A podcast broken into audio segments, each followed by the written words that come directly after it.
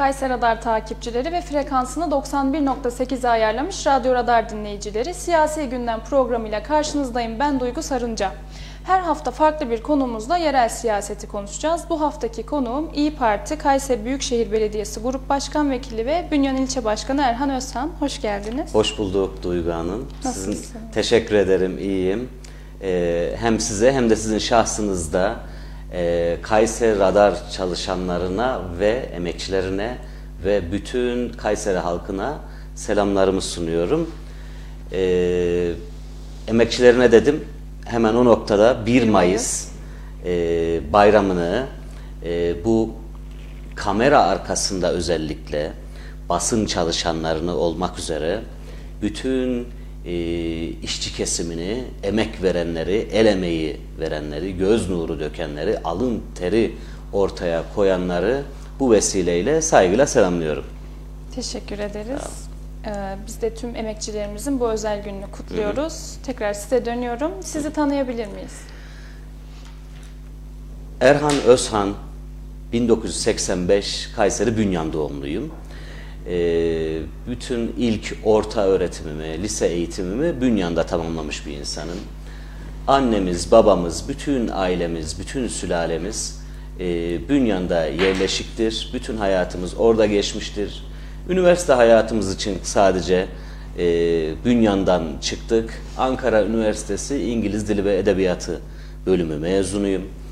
E, tabii üniversite hayatımızda başta olmak üzere e, aktif siyasetle ilgilenmeye başlamış bir insanım. E, üniversite hayatımızdan sonra iş hayatımızı özel sektörde İngilizce öğretmen olarak tamamladık. Aynı zamanda e, yeminli mütercim tercümanlık e, yapıyoruz ve ticaretle iştigal ediyoruz aile şirketimizde. E, ve e, yani hayatımızın e, değişmez bir parçası olarak e, siyasetin merkezinde yer alıyoruz diyebilirim uzun süredir. Kaç yıl oldu? Hemen E, hemen. kaç yıl oldu? Ona şöyle cevap verebilirim aslında. E, ben yaş olarak değil de siyaset yaşı olarak e, uzun yıllar harcadım diyebilirim. Şöyle, e, babam Mustafa Özhan da bizim bünyanda, bizim çocukluk yaşlarımızda iki dönem yaklaşık 10 yıl İl Genel Meclis üyeliği yapmıştı. Yani aileden gelen bir siyasetin içerisinde siyasete aşinalığımız söz konusu. Yani çocuk yaşlarımızdan bu yana siyasetin içindeyiz aslına bakarsanız. Fakat kendi siyasi yaşamımız üniversite hayatımızda ülke ocaklarında e, başladı. Ülke ocaklarında devam eden e, sürecimiz daha sonra e, tabii Bünyan İlçe Ülke Ocakları Başkanlığı, Kayseri Ülke Ocakları Başkanlığı'yla devam etti. Sonraki süreçte de Milliyetçi Hareket Partisi'nde siyaset yaptık.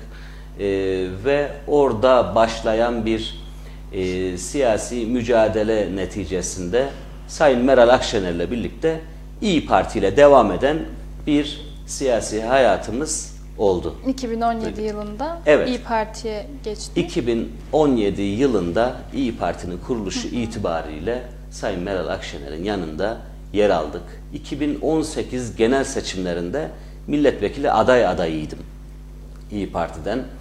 Ee, hemen akabindeki 2019 yerel seçimlerinde İyi Parti e, Koca Sinan Belediye Meclis üyesi seçildim. Aynı zamanda Büyükşehir Belediye Meclisi'ne de gitmeye hak kazandım. Ve 4 yılı aşkın zamandır hem Koca Sinan İlçe Belediye Meclisi'nde hem Büyükşehir Belediye Meclisi'nde e, görevimi sürdürmekteyim. Yaklaşık 2 yıl önce bu görevlerime e, artı olarak e, İyi Parti Bünyan İlçe Başkanlığı görevini de üstlendim. Ee, yine e, Sayın Kazım Yücel'in milletvekili adaylığı için belediye meclis üyeliğinden istifa etmesinden sonra e, Koca Sinan Belediyesi ve Büyükşehir Belediyesi'nde grup başkan vekilliği görevlerini üstlenerek e, aktif siyasi hayatımıza İyi Parti'de yoğun şekilde devam ediyoruz diyebilirim. Şunu ayrıca sormak istiyorum. Siyasete girmeye nasıl karar verdiniz? Siyasetin içinde doğduk diyebilirim aile olarak. Ee, o yüzden siyaset bizim için e, aslında bir karar verme aşamasından daha çok e, hayatın bir parçası olarak ortaya çıktı diyebilirim. E, yani aileden, çocuk yaşlardan itibaren siyasette bulunduk. Fakat e, ben ilkesel olarak e, üniversite hayatımdaki vermiş olduğum mücadelenin en önemli kırılma noktası olarak olduğunu düşünüyorum kendi namıma.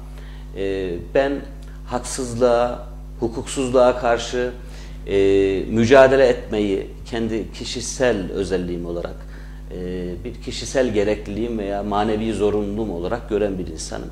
Ve siyaseti de e, yine millete ve devlete hizmet etmenin en önemli e, parçası, en önemli ayağı olarak gördüğüm için de siyasetten hiçbir zaman uzak kalmadım. E, ve mümkün olduğunca da nasıl ağır yükler yüklenilebilirse bu ağır yükleri yüklenmekten de geri durmadım. Duygu. Sonuna kadar. Evet sonuna kadar bu siyasi mücadeleye devam edeceğiz. Siyasete ben şöyle bir parantez açabilirim. Siyasetin benim gözümdeki değerine şöyle bir göz açabilirim. Pencere açalım buraya. Ee, hayattaki her vazife kıymetlidir.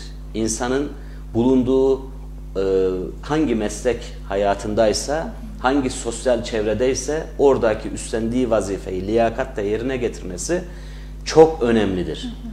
Ancak siyasetin ayrıca şöyle bir özelliği var.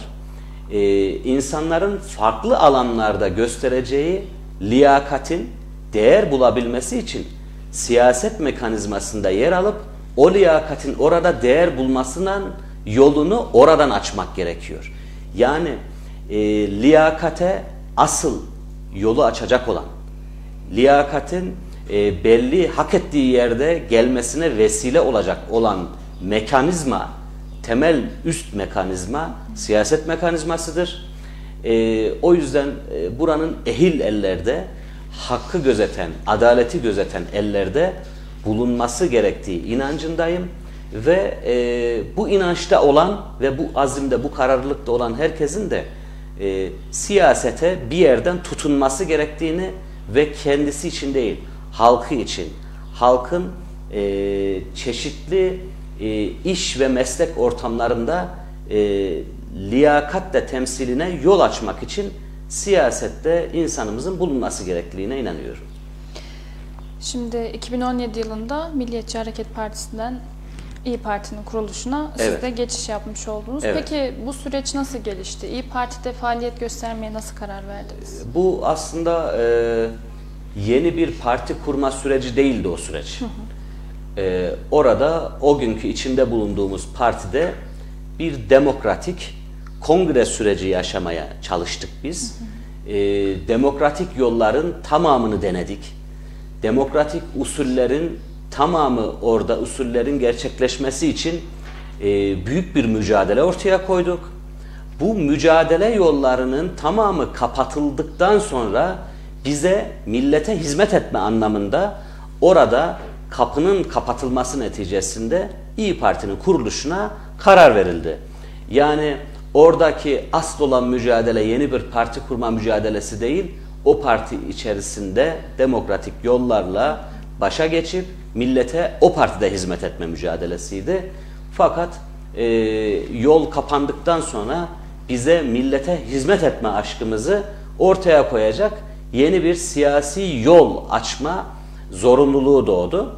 Burada da Sayın Meral Akşener e, büyük bir cesaret örneği göstererek bize öncülük yaptı, bize liderlik yaptı e, ve milletimize nefes olacak yeni bir siyaset penceresini açmış oldu İyi Parti ile. İyi Parti'de e, nasıl bir ilke ortaya koydu peki? Merkezine Türk milliyetçiliğini alan fakat e, toplumun her kesimini kucaklayan, e, topluma yeni bir siyaset nefesi olabilecek e, bir siyasi oluşumu, bir siyasi denklemi burada ortaya koydu. O yüzden bugün itibariyle zaten e, geçtiğimiz süre zarfında İyi Parti siyasetin merkez merkez konumuna oturmuştur. E, uç noktalara savrulmayan bir partidir. Devletin kurucu değerleriyle barışık, milletin kültürüyle, diniyle, maneviyatıyla barışık e, ve milletin geleceğine, geleceği hakkında söz söyleme niyetinde olan herkesi parti içerisinde ocu bucu demeden e, barındırabilecek e, şekilde e, bir siyasi perspektif ortaya koyuldu e, ve bu da milletimiz nezdinde e, gerçekten kabul gördü. Peki siz siyasette kendinizi görmek istediğiniz yerde misiniz? Ee, ben siyasette hedefsiz bir insan değilimdir. Ee, şöyle siyaset yapmam. Siyasetçilerin yüzde 99'u e, bu tür sorulara şöyle cevap verir. Ee, neyi takdir ederlerse ben onu yaparım şeklinde. Siyasetçi özgür ruhlu olmalıdır, hür ruhlu olmalıdır. Ee, hedeflerini güçlü şekilde ortaya koymalı. Bulunduğu konumun da hedeflere giden yolda hakkını verme gayretinde bulunmalıdır. Bulunduğum hiçbir konum benim için son konum olarak e, gözümde görünmez. Yani ben ulaştım ulaşacağım yere diye. Çünkü siyaset e, bir memuriyet değildir. Memuriyet bile olsa bir memurun hedefleri vardır. Kanunun kendisine tanıdığı haklar noktasında yükselmek için hedefi vardır. Yükselmek için kendisine hedef koymayan kişi bulunduğu konumun da hakkını veremez. Çünkü bulunduğu konumu son konum ve son hedef olarak gören kişi emek gösterme heyecanını ve motivasyonunu kendisinde bulamaz. O, se o sebeple hem özel sektörde hem siyasette bir insanın bulunduğu konumda en verimli şekilde e, bulunmasının yolu bulunduğu konumun bir ötesini kendisine hedef seçmesidir. Fakat bizim seçtiğimiz hedefler kendi e, partilimiz veya dava arkadaşlarımızla mücadele şeklinde değil, e, siyaset bir yerden sonra millete hizmet etme araçlarını demokratik yollarla, sandık yoluyla e, elde etme yoludur. Yani o sebeple biz e, önümüzde genel seçim var. Bakın genel seçimde e, bulundukları konumdan istifa edip, belediye meclis üyeliği konumundan istifa edip milletvekilliği yarışına giren arkadaşlarımız oldu. Bu nedir? Hedefi yükseltmektir ve artık millete hizmet etmek için başka bir yolu kendisine denemektir. O sebeple bizim de e, hakkıyla belediye meclis üyeliği sürecimizi tamamladıktan sonra, hakkıyla ilçe başkanlığı sürecimizi tamamladıktan sonra mutlaka millete hizmet etmek için kendimize yeni hedefler belirleyeceğiz ve bu hedeflerde de inşallah e, yürüyüşümüze, siyaset yürüyüşümüze devam edeceğiz. Siyasetçinin siyasetçinin kaygısı halk mı olmalıdır, millet Ee, mi olmalıdır? kaygısı halk olmazsa siyasetçinin şahsi kaygılarını önceler. Şahsi kaygılarını e, önceleyen ve ön plana tutan siyasetçi de e, halk adına söylediği sözleri sadece şahsi ikbali için konum yükseltmek olarak görür. Bunun için görür ve buradan doğru bir siyaset neticesi çıkmaz. Evet. Yani e, bu sadece e, şahsın kendi bireysel hedefleri ve bireysel çıkarları için e, halkın e, kullanılması anlamına gelecek etik olmayan e, ve siyasette maalesef çoğunlukla gördüğümüz e, bir sonucu ortaya koyar. Siyaset halk için yapılır. Siyasetçi e, hedefine tutunacak. Siyasetçi e, yaptığı işi hevesle ve heyecanla yapılacak, yapacak. Ama e, bunu bir keyif mekanizmasına, kendi şahsı için bir keyif mekanizması haline getirmeyecek. Somutlaştıracak. icraatla somutlaştıracak. itirazla somut, somutlaştıracak. Muhalefette ise doğru muhalefeti yapıp e, halka bir menfaat sağlama noktasında mücadele edecek. İktidardaysa da e, iktidar araçlarını halk için kullanıp halkın menfaatine icraatları ortak koymak arasında olacak. Peki doğru muhalefet nasıl yapılmalı? Doğru muhalefet nasıl yapılmalı? Doğru muhalefet çekince olmadan. Ee, şu cümleyi söylersem e, başıma ne gelir korkusunu duymadan cesaretle doğru tespitler yaparak gerçekleştirilebilir tespitler yaparak, yaparak popülizme kaçmadan yani e, siyaseti yapılabilir ve gerçekleştirilebilir işler üzerinden muhalefete yoğunlaştırarak Yani itiraza yoğunlaştırarak yapılır. E, gerçekleşmesi imkansız şeyler üstünden sadece e, halkı etkilemek adına e, yapılan muhalefet faydasız bir muhalefettir, kandırmacadır e, ve e, herhangi bir verimli işle, işle, icraatla taçlanması mümkün olmayan iştir, boş iştir. O sebeple e, doğru muhalefet, doğru söylem, e, doğru eksikliği yerinde tespit edip, güçlü bir şekilde bunu dile getirip, e, bulunduğu konumları, e, elde ettiği mevzileri ve mikrofonları, kürsüleri doğru değerlendirip e, bu noktada halkın menfaatine ne kazanabilirim? İktidarı bu noktada halk namına nasıl zorlayıp e, halk için ben iktidar imkanlarından ne koparabilirim? Bunun kaygısıyla yapılan muhalefettir. Şimdi e, bir önceki genel seçimde İyi Parti'den bir milletvekili Evet. çıkmıştı. Şimdiki Evet. çalışmaları, e, ilgiyi göz önüne alırsak ne düşünüyorsunuz yeni liste hakkında? Çok büyük fark var. İlgi açısından biz sahadayız, sahada geziyoruz ve gerçekten İyi Parti'nin Türkiye Büyük Millet Meclisi'nde 5 yıllık bir emeği, yerel meclislerde de, belediye meclislerinde 4 yıllık bir emeği söz konusu. Ve ben İyi Parti'nin e, temsilcilerinin e, gerçekten sahip olduğu sahip oldukları koltuk sayısının 10 misli memleket namına emek verdiği düşüncesindeyim ve tespitindeyim. Geçtiğimiz süre zarfında biz halkımızdan artık şunu bekleyeceğiz. Biz eee, sayısal eksikliğimize rağmen nitelikli muhalefetimizde ciddi işler ortaya koyduk. Ciddi icraatlar ortaya koyduk.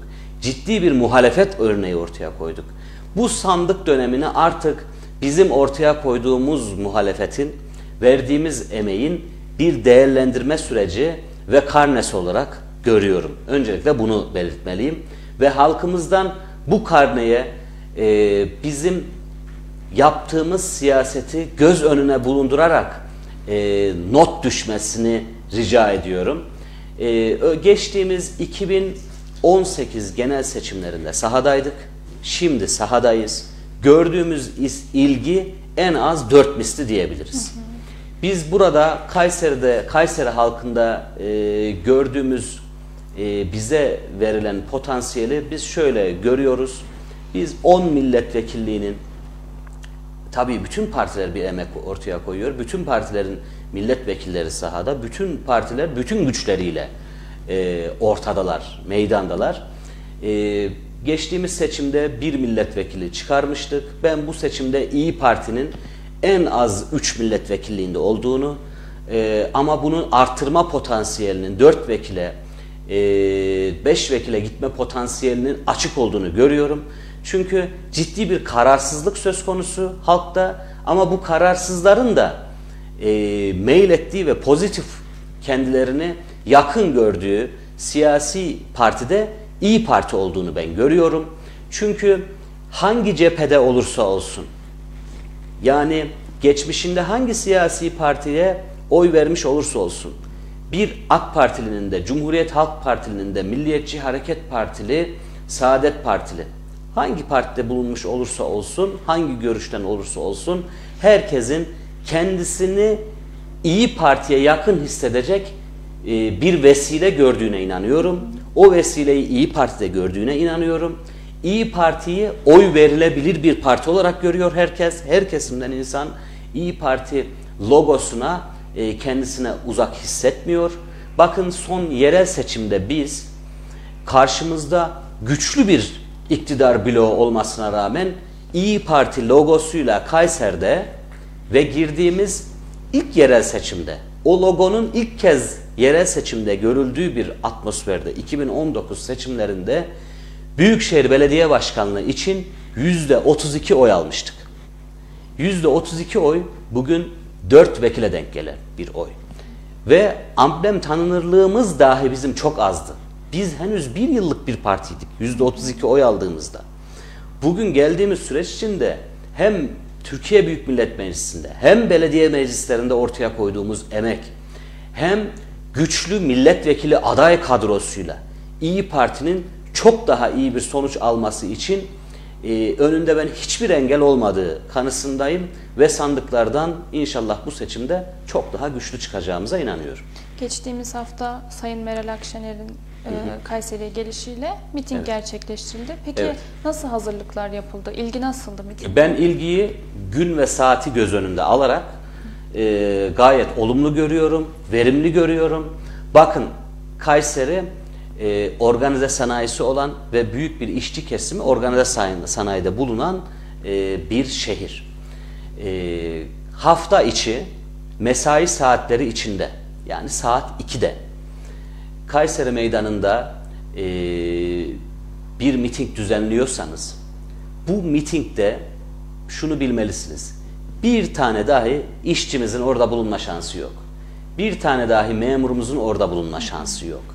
Bir tane esnafımızın yerine birini bırakabilecek durumda olmayan bir esnafımızın dükkanını bırakıp hele ki bu ekonomik koşullarda dükkanının kapısını kapatıp gelme şansı yok. Buna rağmen meydanda toplanan kalabalık bizim önceki genel seçim kalabalığımızdan da daha fazlaydı. Meydanda toplanan kalabalık, heyecan çok yüksekti. Biz şöyle düşünmeliyiz. Eğer aynı miting hafta sonu şartlarında yapılmış olsaydı, bir pazar günü şartında yapılmış olsaydı, aynı saatte olmasında mahsur yok. Saat 2 ve bir pazar günü yapılmış olsaydı en az 3 misli kalabalığı orada çok rahat görebilirdik. Çünkü insanımızın çocuklarının okulda olduğu bir saat, işçimizin sanayide olduğu bir saat, memurumuzun, esnafımızın iş yerlerinde olduğu bir saatte bir miting yapıyoruz. Bununla beraber e, iktidar mitinglerinde gördüğümüz bazı ekstra kamu imkanlarının da olmadığı şartları biz burada görüyoruz. Ne o şartlar? Ücretsiz tramvay seferlerinin olmadığı bir şartı görüyoruz. Belediye iştiraklerinin ücretsiz yeme içme imkanı sunmadığı bir şart görüyoruz. Bedava otobüsler kalkmadığı bir şart görüyoruz. Yani İyi Parti teşkilatlarının ve İyi Parti seçmeninin eee, kendi helaliyle, kendi eee, helal emeğiyle, helal kazancıyla, eee, kendi bütçesiyle, dar bütçesiyle ortaya koyduğu bir miting kalabalığıydı orası. O sebeple saygı duyulması gereken bir kalabalık olarak görüyorum. İnancın ve cesaretin yansıması olarak görüyorum. Ayrıca şunu da biliyorum. Halkımızın içerisinde hala korkuları olan var. Hala e, iktidar baskısından dolayı İyi Parti bayrağı altında görünmek acaba benim çoluğuma çocuğuma zararı olur mu korkusuyla o miting meydanına geleme, gelemeyip e, dualarıyla manevi desteğiyle yanımızda olan insanımız var. Onları da biliyoruz. O sebeple bir İyi Parti mitingi görüyorsak biz onu e, bu değerlendirmeleri göz önünde alarak seçmen nazarında 3'e 5'e çok rahat katlamamız gerektiği düşüncesindeyim. Peki sizin yönetiminizde öne çıkan isimler kimler? Biz, e, ben teşkilatçı bir insanım. Teşkilatlarda bulunmuş bir insanım. E, bizim yönetimimizin tamamı, e, ilçe yönetimimizin tamamı e, bünyanda emek vermiş. Bünyanda yıllardır siyaset yapmış. Bünyan için konuşan, bünyan için mücadele eden, en gencinden en yaşlısına büyük bir heyecanla millet için ben daha ne yapabilirim kaygısında olan hemşerilerimden oluşuyor. Yani ben e, ilçe yönetici, yöneticilerimizi ve parti üyelerimizi şu noktada saygıyla selamlamak istiyorum. Bakın İyi Parti'de olmanın bir insana bu dünyalık sağlayacağı hiçbir menfaat yok. Hiçbir menfaat yok. Çocuğuna torpil olacak bir mekanizma değil. Ki biz torpil sağlamak için bu siyaseti yapmıyoruz. Ee, kendisine menfaat sağlayacak bir noktada değil ki biz o menfaatin milletin her kesimine eşit dağılması için siyasi mücadele veren bir hareketiz. Biz orada o bayrak altında bulundu diye birilerinden alkış almayacağını bilen insanlardan oluşan e, cesur, cesaretli, imanlı ve inançlı e, yöneticilerle siyasetimizi yapıyoruz. Ama şundan çok mutluyuz. E, bir adım geri atmadan, e, ilk günden beri, partimizin kuruluşundan beri, biz görev aldığımızdan beri e, yanımızda dimdik duran arkadaşlarımız var, kaygılanan arkadaşlarımız var, ülke için ülke kaygısını önde tutan arkadaşlarımız var. Ben ne olurum düşüncesiyle değil, ülke bu genel seçimlerde demokratik, adaletli, hukuk devleti düzenine nasıl gelir kaygısıyla siyaset yapan arkadaşlarımız var. O sebeple ben e, kendi yöneticisi olduğum e, kesimden bahsetmek gerekirse özel olarak İyi Parti Bünyan yöneticisi arkadaşlarımı bu vesileyle gösterdikleri cesaret, heyecan ve emek nedeniyle buradan sizin vesilenizle tekrardan saygıyla selamlıyorum. Peki sizce siyasette yenilik mi, tecrübe açısından eski yüzlerin devam etmesi mi? E, hepsinin bir arada bulunması gerekiyor. Tecrübenin bir burada aynı anda bulunması gerekiyor. Yeni yüzlerin bulunması gerekiyor. Siyasetin sadece siyasette 20 yıllık emeğim var, e, ben hak ediyorum noktasından ziyade siyasete ilk defa giren yüzlerle beslenmesi gerektiği inancındayım. E, çünkü e, siyasete yeni giren insanların e, bakış açısı e, dışarıdan bir göz olduğu için siyasete çok daha verimli katkı verimli e, katkılar sunabildiği e, düşüncesindeyim. Fakat her işte olduğu gibi siyasette de tecrübe bunun en önemli dayanağı. Bunu iyi harmanlamak gerekiyor.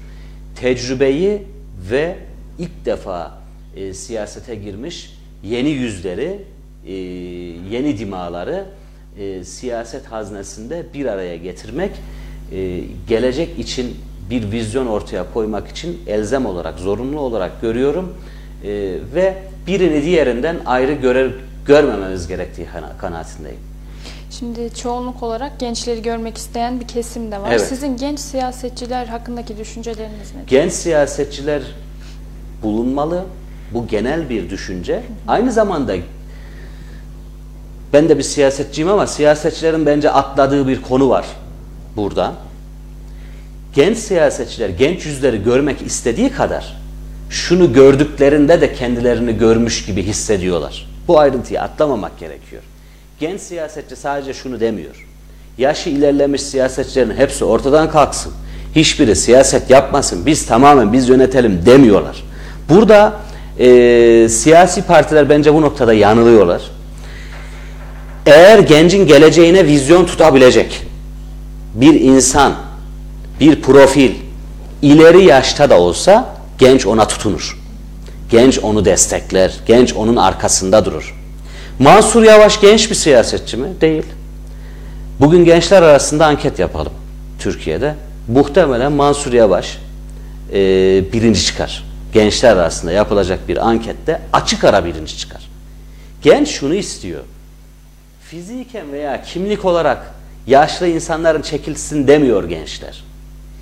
Beyin olarak, fikir olarak, vizyon olarak yaşlanmış insanların siyasetten çekilmesini istiyor.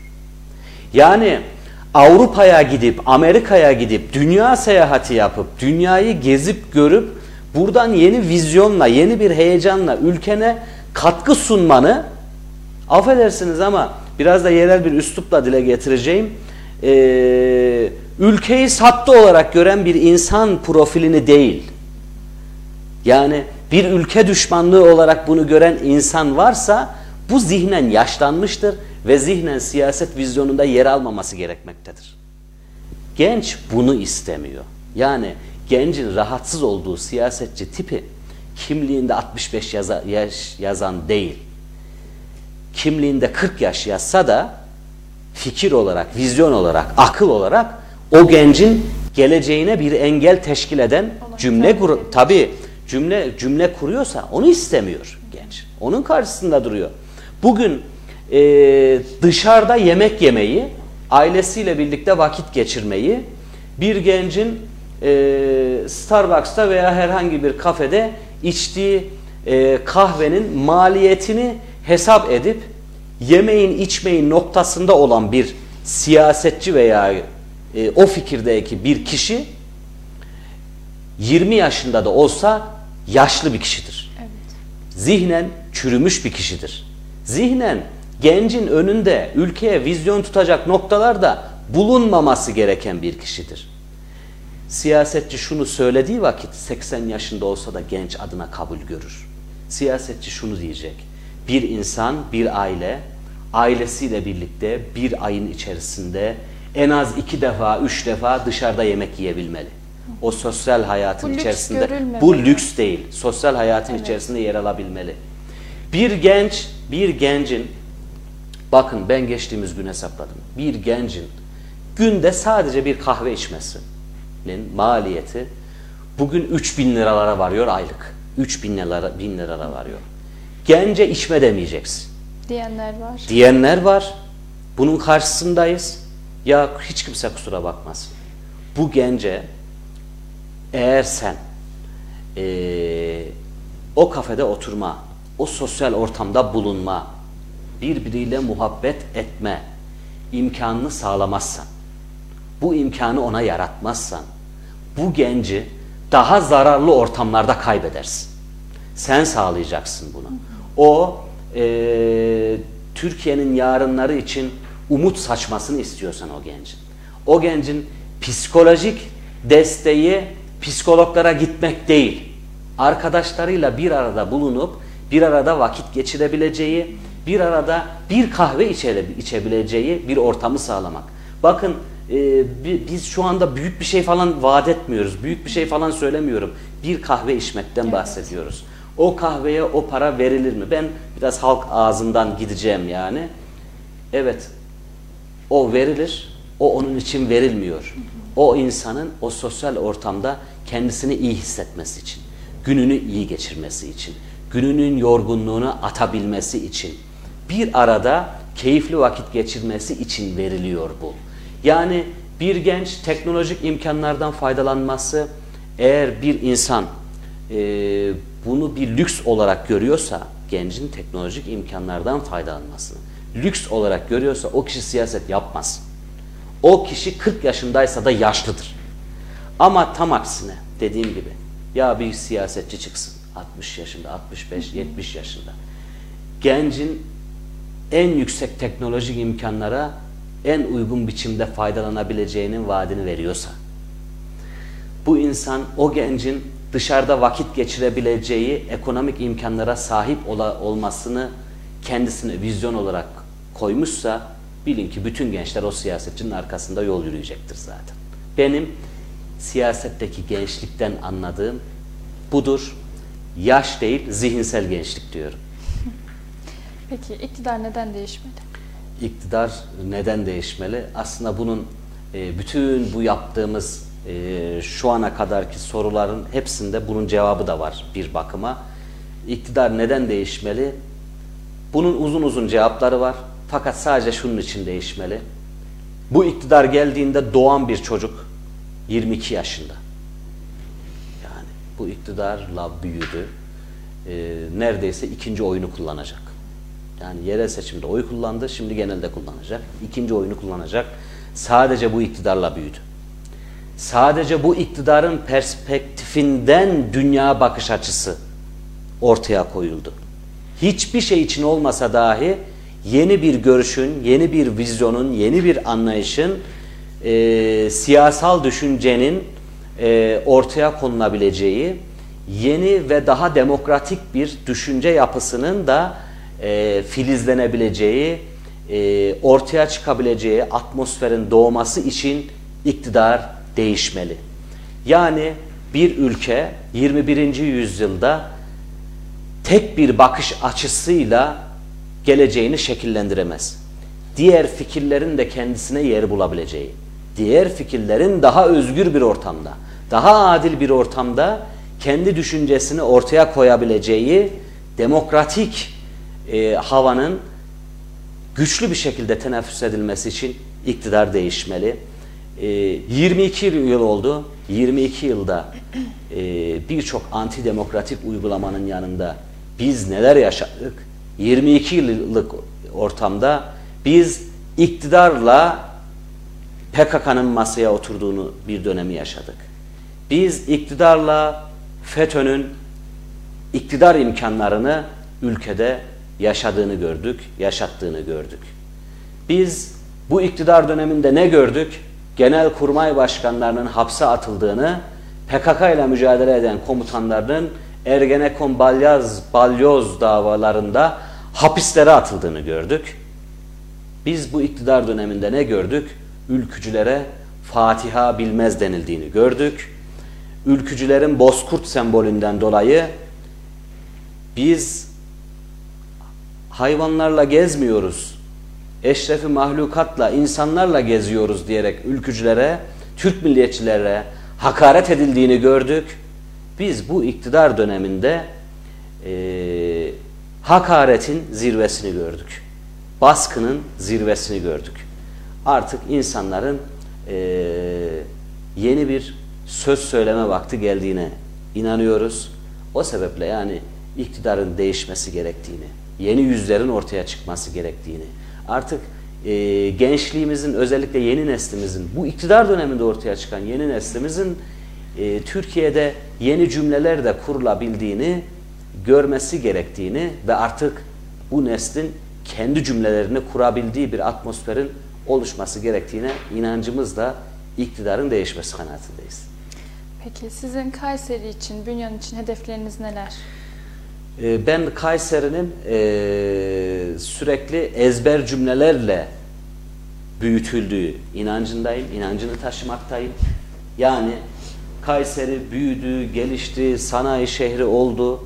Kayseri bugün on binlerce işsizin yer aldığı, Kayseri bugün sadece birkaç sektörde sanayisini belli bir e, yere hapsettiğini, Kayseri'nin bugün e, 22 yıllık iktidar nimetlerinden faydalanmamış olarak e, maalesef eskiden olduğunun veya olması gerektiği yerden çok geride kaldığını inancındayım.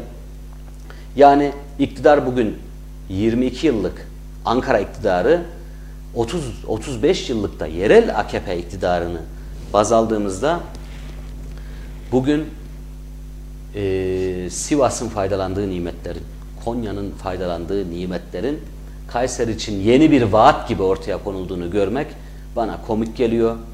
E, belki bir siyasi ezbere düşmüş gibi olacağız ama söyleyeceğiz. Onlar yani utanması gerektiği için söyleyeceğiz. Bugün hızlı tren imkanından faydalanmayan bir Kayseri'den bahsediyoruz. Bugün Kayseri'ye hiçbir Türkiye'deki otoyolun bağlı olmadığını, bir otobana, otoban yani ana yol, sağlıklı bir yol bağlantı imkanı olmayan bir Kayseri'den bahsediyoruz. Türkiye'nin merkezinde, Türkiye'nin unutulmuş bir şehrinden bahsediyoruz. Kayseri adına, Kayseri'nin bugün bir eski şehir gibi üniversite şehri ve gençlik şehri olarak anılması gerektiği bir zamanda hala üniversite şehri olamadığını ben e, net şekilde ifade etmek istiyorum. Üniversitenin ve üniversite şehrinin e, sadece Talas'a sıkıştırılmış yoğun kafeleşmeden ibaret olduğunu zanneden bir anlayışla Kayseri'nin yönetildiğini, Kayseri'nin e, aslında yerel imkanlarla gençliğin daha dolu sosyal imkanlara kavuştuğu bir dönemi yaşaması gerektiği, yaşama yaşıyor olması gerektiğini düşünüyordum. Ee, inşallah yeni dönemde hem genel iktidarda hem yaklaşan yerel seçimler sonrasında Kayseri'de de bir zihniyet değişiminin ortaya çıkıp Kayseri'nin e, elindeki üniversite potansiyelini başta olmak üzere, gençlik potansiyeli başta olmak üzere bunu iyi değerlendirip bunun bu gençliğin Kayseri'ye de bir vizyon katması için bütün imkanların, bütün yolların açılıp Kayseri'nin bir Avrupa şehri görüntüsüne girmesi gerektiğine inanıyorum. Benim Kayseri içinde idealim budur. İlçeler içinde idealim budur. İlçelerimiz özelinde ben kısaca şunu söyleyeyim. Kayseri sadece Bünyan değil, bütün ilçelerimiz için aynı şey söz konusu. Kayseri'de nüfusun %85'i Kayseri merkezinde yaşıyor. %15'i ise diğer bütün kırsal ilçelerimizde yaşıyor. Bu bir faciadır şehir için. Yani Kayseri'nin e, verimli topraklarının terk edildiği anlamına geliyor bu. Kayseri'nin çiftçilikten uzaklaştığı anlamına geliyor. Kayseri'nin hayvancılıktan uzaklaştığı anlamına geliyor. Kayseri'nin kırsal ilçelerinde iş, aş, ekmek imkanının bulunmadığı anlamına geliyor o ilçelerdeki e, merkeze dönük göçün çıkardığı sonuç budur. Yani insanlar ilçesinde yaşamak için gerekli iş imkanının, gerekli aş imkanının, gerekli eğitim imkanlarının yani çocuklarını orada bulundurmak için, ailelerinin orada yaşaması için gerekli ve elzem gördükleri imkanların ilçelerde bulunmadığı düşüncesindedirler ki Kayseri'ye göç ediyorlar. O sebeple Kayseri'nin birinci ve en önemli meselesi ilçelere iş imkanlarının, sanayi imkanlarının, ticaret imkanlarının yansıtılması, ilçelerdeki yaşam koşullarının geliştirilerek Kayseri'deki e, veya Kayseri dışındaki göçü tersine çevirip ilçelerimizi tekrardan eski ve güzel büyük günlerine e, döndürmenin Kayseri siyaseti anlamında birinci dereceden önemli olduğu kanaatindeyim. Yerel seçimlerde de önceleyeceğimiz konunun bu olduğunu e, belirtmek istiyorum. Yani Kayseri'de bu eksik dediğiniz şey ilçelerdeki iş imkanı. İlçelerdeki iş imkanıdır ve Kayseri sanayisinin ve sosyal hayatının e, olması gerektiği yer, yerin çok gerisinde olduğu e, eksikliğidir. Peki bunun dışında sizin Kayseri'ye getireceğiniz bir yenilik olsaydı ne olurdu? Kayseri potansiyelinin farkında olmalı. Kayseri sanayisi için Kayseri'de bir siyasetçi şöyle bir cümle kurmuştu. Kayseri sanayisi Suriyeliler olmasa buralara gelmezdi demişti. Düşünsenize Kayseri sanayisi Cumhuriyet kurulduğundan bu yana önde gelen bir sanayidir. Yani Kayseri e, Cumhuriyet'in ilk yıllarından bu yana hem Sümerbank tecrübesiyle hem de e, Cumhuriyet'in ilk savunma sanayi tecrübeleriyle Kayseri önde gelen bir şehir olmuştur. Kayseri daha sonra 70'li yıllardaki sanayi atılımları, 80'li 90'lı yıllardaki sanayi atımları, atılımları, hayırsever yatırımlarıyla öne çıkan bir şehir olmuştur. Bu şehri son 10 yıldaki sigortasız ve vergisiz çalıştırılan e, ve bu nedenden ötürü de Kayserili işçinin hak ettiğini alamadığı ve dışarıda kaldığı e, bir ortamda Suriyelilere son 10 yıllık Suriyeli işçi akınına sanayi, e, sanayi gelişimini e, Suriyelilere bağlayan bir siyasi vizyondan çıkarırdım. Bu vizyonu bir kenara bırakırdım. Kayseri'yi e, bugün popüler olan savunma sanayi başta olmak üzere ağır sanayide yani teknolojik atılımda katma değeri yüksek ürünlerde bir sanayi atılımı gerçekleştirerek Kayseri'deki e, ekonomik gelişimi daha üst noktalara nasıl taşırız? Biz bunun kaygısında olurduk. E, bakın ben bunu Büyükşehir Belediye Meclisi'nde de söyledim. Çeşitli platformlarda da dile getirdim. Türkiye Cumhuriyeti olarak bir e, savunma sanayi atılımından bahsediyor muyuz? Bahsediyoruz. Bunu ortaya koyalım. Bunu pozitif bir gelişimli olarak da ortaya koyalım. Peki ben bir Kayseri siyasetçisi olarak bu atılımın biz neresindeyiz diye sorduğumda biz bu atılımdan gerektiği şekilde faydalanmadığımızı görüyoruz. Bakın Kayseri'nin bir hava ikmal tecrübesi var. Kayseri Cumhuriyet'in ürettiği ilk uçakların üretildiği şehirlerden biridir Kayseri. Kayseri'nin bir ana tamir tecrübesi var. Yani e, tank gibi savunma sanayinin ağır sanayi kısmında yer alan ürünlerin üretildiği, tadilattan geçirildiği, yenilendiği bir tecrübeye sahip şehirden bahsediyoruz. Peki biz bunun üzerine ne koyabildik Kayseri'de? Hiçbir şey koyamadık. Yeni yeni küçük atılımlardan bahsediyoruz ve ben, ama ben bunun gerisinde kaldığımız kanaatindeyiz. Bugün havacılık alanında e, TUS, TUSAŞ olsun, Bayraktar olsun, diğer firmalar olsun. Yani bunların yaptığı atılımlarda Kayseri e, Kayseri siyasetçisi eğer kendisi önde olsaydı e, bu yatırımları Kayseri'ye çekebilirdi düşüncesindeyim. Kayseri'ye yeni bir bakış açısı ortaya koyabilirdi düşüncesindeyim. E, Kayseri vizyonlu ve bakış açısını değiştirmeli. E, bugün bir vizyon olarak Talas bölgesinde, Talas'a geçişte, Kartal Kavşağı'nın ilerisinde bir millet bahçesinden bahsediyoruz değil mi? Bir vizyon olarak. Bakın vizyon e, bu çağda 21. yüzyılda park değildir. Benim şahsi görüşüm budur.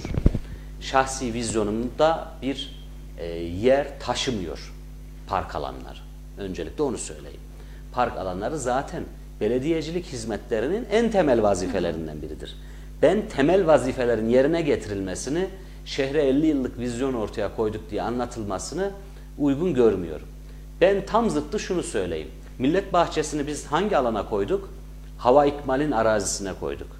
Yani Türkiye'nin, Türk savunma sanayinin en önemli e, alanlarından biri olan hava ikmalin boş arazisini biz çevirdik ve parka çevirdik. Yani e, biz orada şunu yapamaz mıydık? Bu devasa alanı havacılık alanında gençlerin e, eğitim alabileceği, havacılık alanında yeni e, sahaların yaratılabileceği, yeni iş imkanlarının ortaya koyulabileceği e, bir vizyonu buraya yerleştiremez miydik? Yerleştirebilirdik. Bugün biz vizyonu sadece e, park yapmak veya bina yapmaktan ibaret görürsek, betondan ibaret görürsek, park alanına koyduğumuz büyük kapılardan ibaret görürsek, e, biz bu şehre emek ve iş olarak, bir getiri olarak e, hiçbir şey ortaya koyamayız. Gelir seviyesini yükseltemeyiz. Gelir seviyesini yükseltemediğiniz yerde de e, sosyal imkanları geliştiremezsiniz. Yani insanların bedava sosyal imkanlardan faydalandığı alanlar olmalı. Ücretsiz sosyal imkanlardan faydalandığı kamu alanları, kamusal alanlar bulunmalı. Bunlar zaten temel belediyecilik, temel kamu hizmetleridir.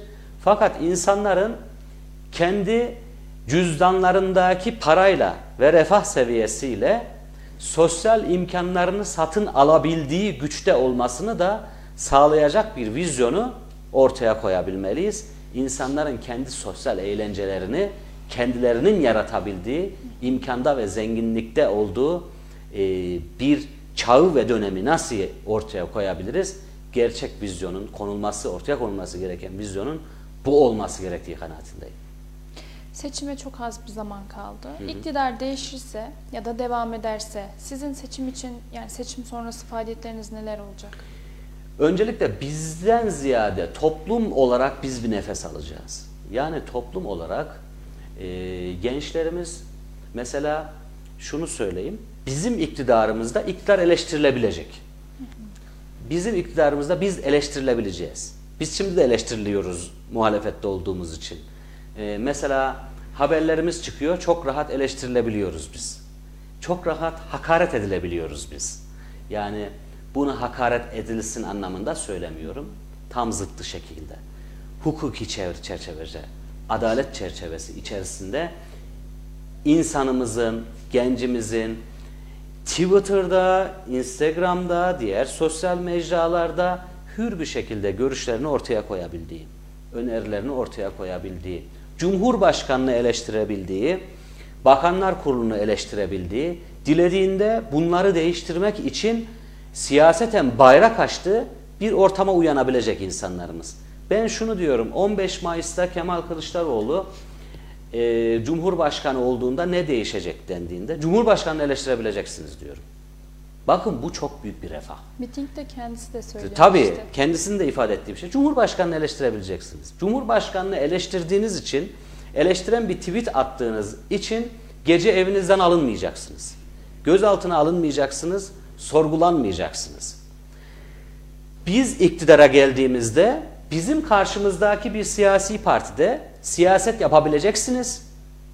O siyasi partinin bayrağını sallayabileceksiniz ben İyi Parti iktidarının bir siyasetçisi olarak siz benim karşımdaki siyasi partinin bayrağını salladığınızda ben sizin çoluğunuz çocuğunuzu araştırmayacağım. Nerede çalışıyor?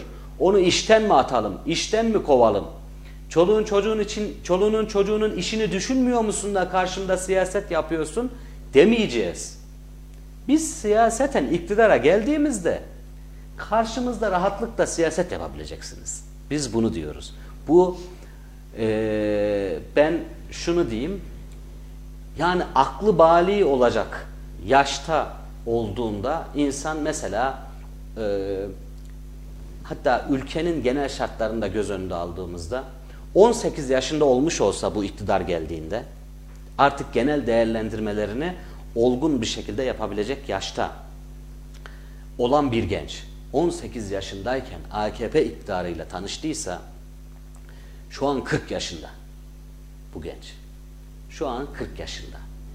Yani 40 yaşına kadar acaba demokrasi nasıldı? Acaba eleştirmek nasıldı? Acaba eleştirdikten sonra işten kovulmadan kovulmama durumu nasıl bir duygu? Acaba e, babam muhalefette siyaset yaptığında ben iş imkanlarına kavuşur muyum soru işareti olmadan nasıl bir hayat sürülebilir? Bizim iktidarımızda e, bu ya bu nasıl bir şeydi? Bunun farkına varacak insanlar. İnsanlarımız inanın 40 yaşında olanlar bile. Bakın ne diyorum? İlk defa oy kullanmış 40 yaşına gelmiş AKP iktidarıyla. İnsanlar 40 yaşından sonra Türkiye'de demokrasi nasıl bir şey onu öğrenecek. Türkiye'de e, bir AK Partili bu arada rahatlıkla AK Partililiğine devam edebilecek bizim iktidarımızda. E, AK Parti adına rahatlıkla siyasetini yapabilecek. Bizim iktidarımızda AK Parti adına rahatlıkla bize muhalefetini yapabilecek. Ve tekrar ifade ediyorum. Çocuğum acaba işinden kovulacak mı? Telaşı taşımayacak bizim iktidarımızda.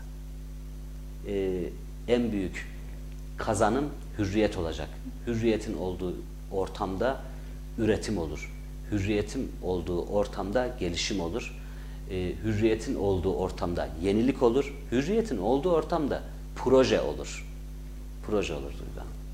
Şimdi son bir sorum var. Ardından bir izleyicimizden gelen soruyu yönelteceğim.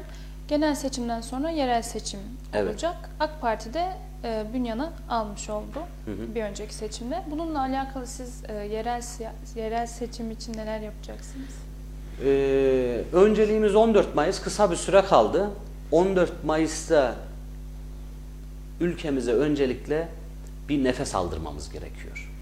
Ülkenin 14 Mayıs'tan sonra nefes alıp önümüzdeki yerel seçimlere e, 22 yıldır yaşamadığı hür bir atmosferde girebilmesini sağlamanın yolunu açmamız gerekiyor.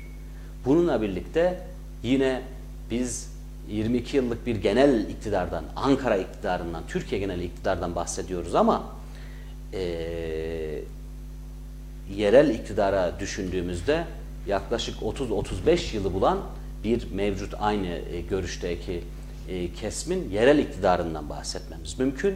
Yerelde de bir vizyon değişikliğini ortaya koyacağız. E, yerelde bütün belediyelere talip bir şekilde ortaya çıkacağız ve yerel belediyeciliği asfalt dökmenin, kaldırım yapmanın e, ötesine taşıyan bir vizyonu ortaya koyup e, yerel iktidarı da gencimiz için, e, üretime katılma için e, yine e, iş ve ekmek anlamında genel iktidarla beraber e, nasıl bir verimliliğe dönüştürürüz onun kaygısıyla e, yerel iktidarımızı ortaya koyacağız. E, inşallah 14 Mayıs'tan sonra yerel seçimler için biz hızla 15 Mayıs itibariyle çalışmalarımıza başlayacağız. Ve 15 Mayıs itibariyle de e, birçok yerde birçok aday adayımız, adayımız yerelde, talipli olduğu ilçede ve şehirde ne ortaya koyacağını, projelerini, hayallerini halkımızla paylaşacak. Kendi hayalleriyle halkın hayallerini bir araya getirip inşallah yerel iktidarları da alıp Türkiye'ye yeni bir pencereyi açacağız Duygu. Bünyan'da bu eksik dediğiniz bir şey var mı? Bünyanda ne eksik? Bünyanda e, bütün ilçelerin ortak sorunlarında olduğu gibi Bünyan'da iş imkanı eksik. Bünyan, bakın Bünyan Sümerbank tecrübesi yaşamış bir ilçe. Bünyan Türkiye'nin ilk dokuma fabrikalarından birini e, içinde barındırmış. Üç vardiya insanı dokuma fabrikalarında çalışmış. Bünyan gecesiyle gündüzüyle aktif bir sosyal hayatı yaşamış. Sümerbank'ın olduğu dönemlerde beş tane bankanın bulunduğu, sineması bulunan, tiyatro salonu bulunan, sosyal hayatı bulunan bir bünyan vardı geçmişte. Bugün nasıl bir bünyanla karşı karşıyayız? Bugün sadece çiftçiliğe kendisini dayandırmış, çiftçilikten de gerekli verimi alamayan, çiftçiliğin gerekli olduğu, çiftçinin e, zorunlu olarak ihtiyaç hissettiği yatırımları alamadığı bir bünyandan bahsediyoruz. Örnek veriyorum, e, Bünyan Sümerbank'tan sonra bir fabrika yatırımı alamadı. Bünyanın devletten bir fabrika alacağı var. Bünyandan devletten bir organize sanayi alacağı var. Öncelikle biz bu alacaklarımızı alacağız devletten. Bünyan namına bu alacaklarımızı alacağız. İkincisi çiftçilik mevzuunda şunu söyleyeyim. Bakın Bünyan hem Kayseri'nin hem İç Anadolu'nun buğday ve tahıl ambarlarından bir tanesidir. Önemli yerlerden bir tanesidir. Arazisi bunun için elverişli bir alandır. Çiftçisi çalışkandır, çiftçisi çoktur, çiftçisi bu işi nasıl bilece nasıl yapacağını bilen, aileden, kökenden, ta dededen, atadan bu işi bilen ve tarımın gerekliliklerini yerine getiren bir çiftçi yapısına sahiptir Bünyan. Bünyan'ın çiftçisi sadece Bünyan'da ekip dikmez. Sarıoğlan'da diker, ta Pınarbaşı'ya kadar arazileri kiralar, çiftçilikle iştigal eder. Peki Bünyan bu noktada bununla uğraşırken, bu noktada öne çıkmışken çiftçinin için elzem olan mesela LİDAŞ kısa isminde olan e, bir depoculuk sistemi vardır. Bu depoculuk sistemi nedir? Çiftçinin mahsulünü mahsulü aldığı anda götürüp depolara koyabildiği, bu depodan da dilediği zaman zarfında bu ürünü satabildiği, çünkü çiftçinin ürettiği ürünü kendi depo imkanı yok. Yani çiftçimizin yüzde 95'inin neredeyse tamamına yakınının kendi deposu yok. Yani kendi deposu olmaması demek ne anlama geliyor? Bilmeyenler için bunu söylüyorum. Çiftçilikle uğraşmayanların bunu bilmesi mümkün değil. Şu anlama geliyor. Tarlada bu ekini biçiyor çiftçimiz ve tarlada satmak zorunda kalıyor. Bu ne demek? Minimum karla, neredeyse karsız olarak. Çünkü bunu koyabileceği bir yer yok. Bunu bekletebileceği bir yer yok. imkanı yok. Yani bundan katma değerli şekilde faydalanma imkanı yok bizim çiftçimizin. Yüksek maliyetlerle, yüksek gübre maliyetleriyle, tohum maliyetleriyle, e, mazot maliyetleriyle ürününü eken çiftçiyi neredeyse başa baş gelen şekilde çoğu çiftçimiz eğer geniş arazileri yoksa zaten kar etme imkanı yok çiftçinin. Yani küçük arazilerde çiftçilikle uğraşanların ise zararına diyebileceğim şekilde ürününü satmak zorunda olduğu bir durum söz konusu. Peki buğday ambarı dediğimiz yere bu depoyu yapsanız, çiftçimiz ürününü alıp bu depoya koysa, 3 ay içinde, 5 aylık zarfta, 6 aylık zarfta bu ürününü satsa, buradan katma değer elde etse, yani mevcut tarlasında başa baş satan insan bundan %100 kar edebilir bir duruma gelse diyoruz. Ya bu geniş bir vizyona mı ihtiyaç olan bir durum? Hayır.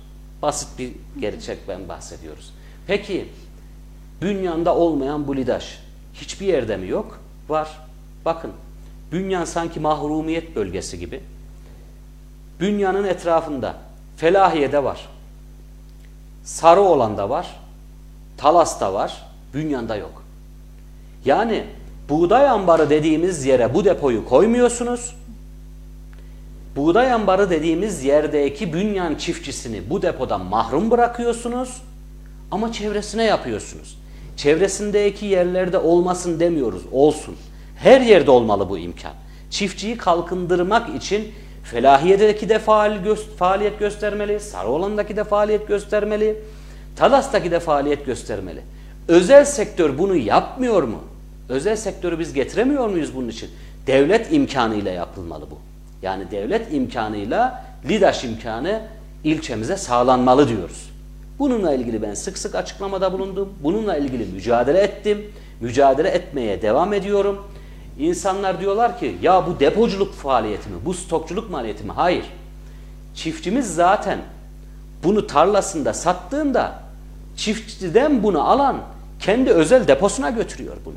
Zaten o kendi deposuna götüren bunu 6 ay sonra satıyor. Biz diyoruz ki aracı olmasın.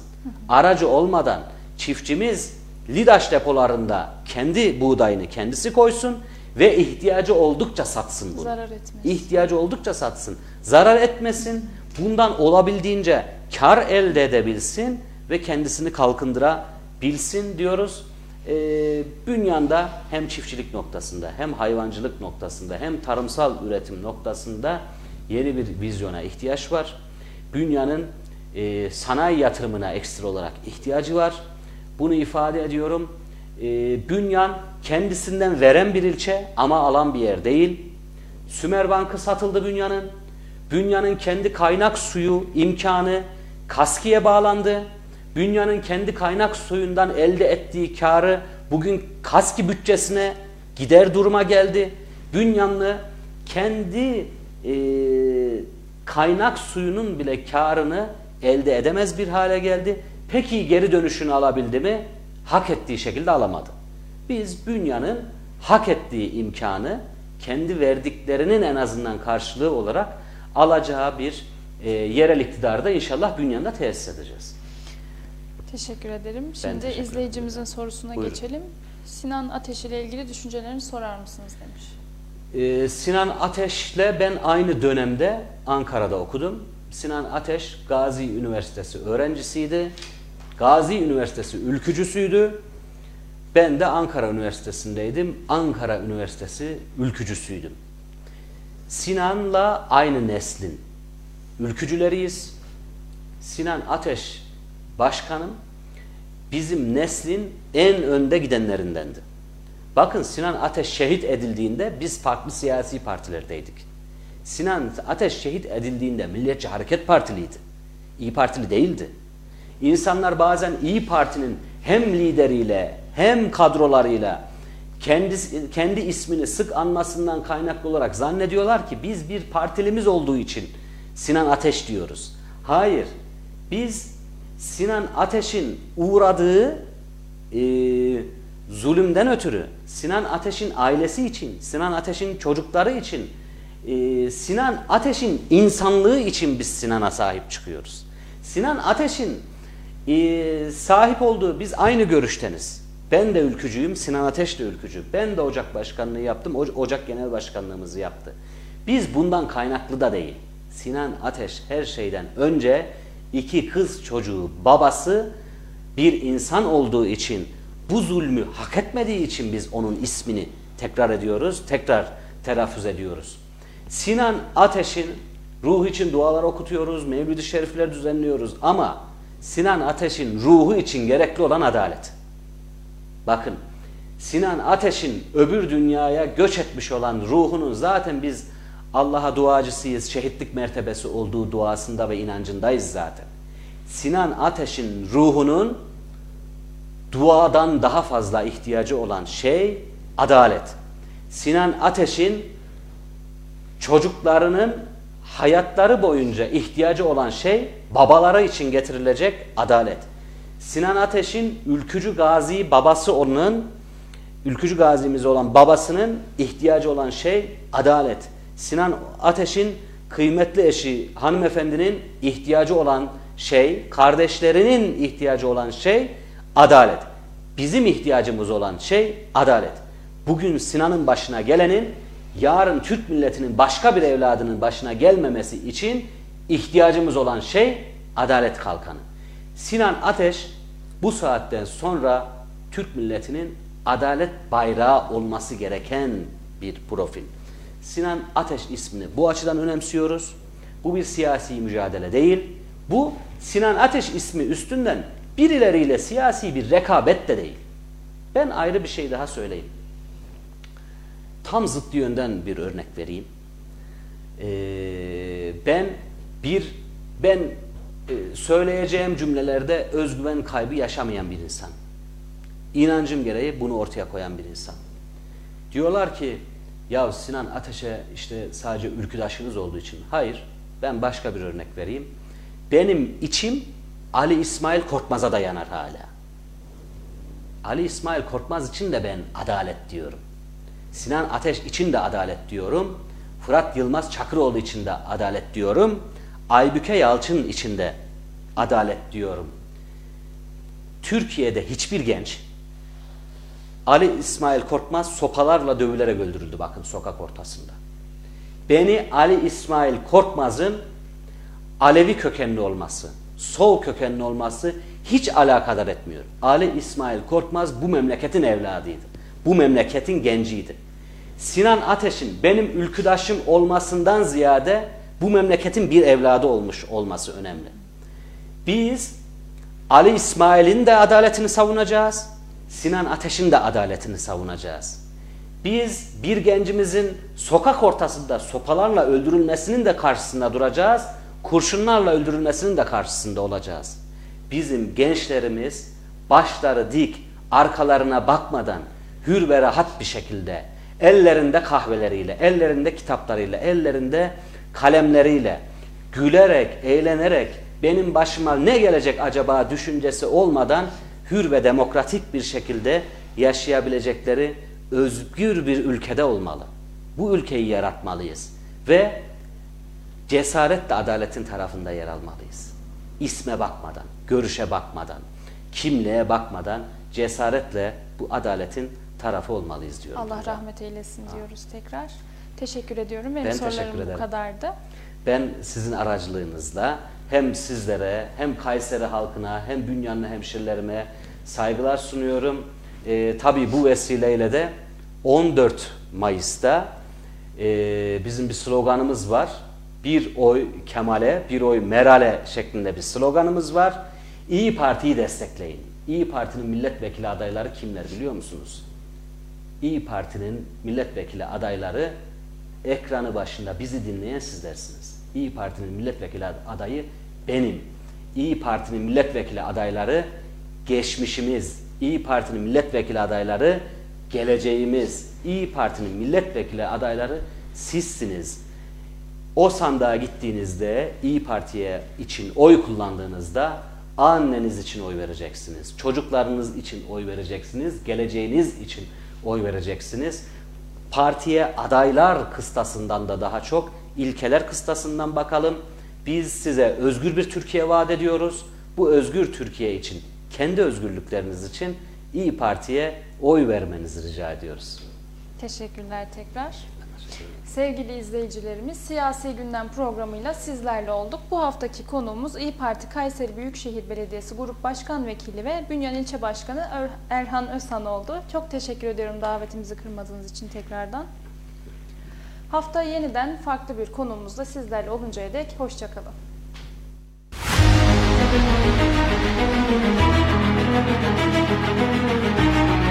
Müzik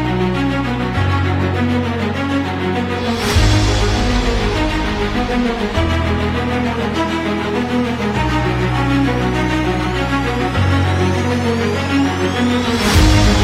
back.